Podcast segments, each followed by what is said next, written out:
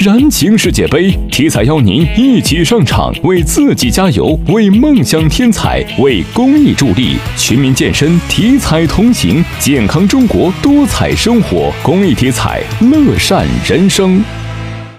上午九点，记者来到紫金山公园时，工作人员正手提热烟雾机肩背机动喷雾机，对公园绿化带、垃圾桶、公厕进行消杀作业。郑州哈顿环保科技有限公司质检部经理董守军：刚才我们用的是机动式喷雾器，对大面积的绿化带、蚊蝇藏匿场所进行消杀；还有呢，背负式喷雾器，主要是对垃圾点、滋生地进行处理。那么近几个月，我们公司进行消杀之后，通过民情调查以及呢这个定期的密度监测，四害密度远远低于国家标准。按照正常外环境的这个蚊蝇是路径指数，一千米等于小于三只。在顺河路四十八号院，工作人员在消杀的同时，还为居民发放了郑州市文明行为促进条例以及杀虫剂、粘鼠板等物品，为过往居民详细讲解防治措施。居民杨先生：这原来这个树都是生虫，底下脚都不敢走，一走就粘脚。现在打打药很好，院里边的蚊蝇很少。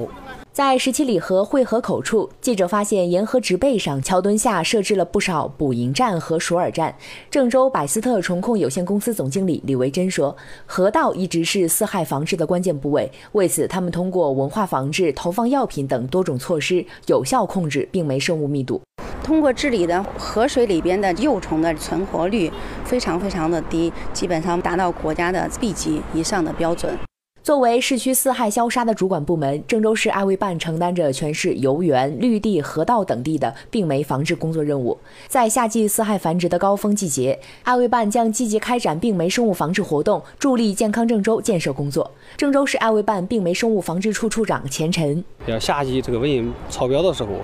我们都会选择一些楼院。进行免费的公益消杀，向他们宣传一些四害消杀的知识，并且免费发放一个药品药线。通过市场化消杀，力争在全市把四害消杀密度控制在一定范围内，让居民有一个好的生活环境、工作环境。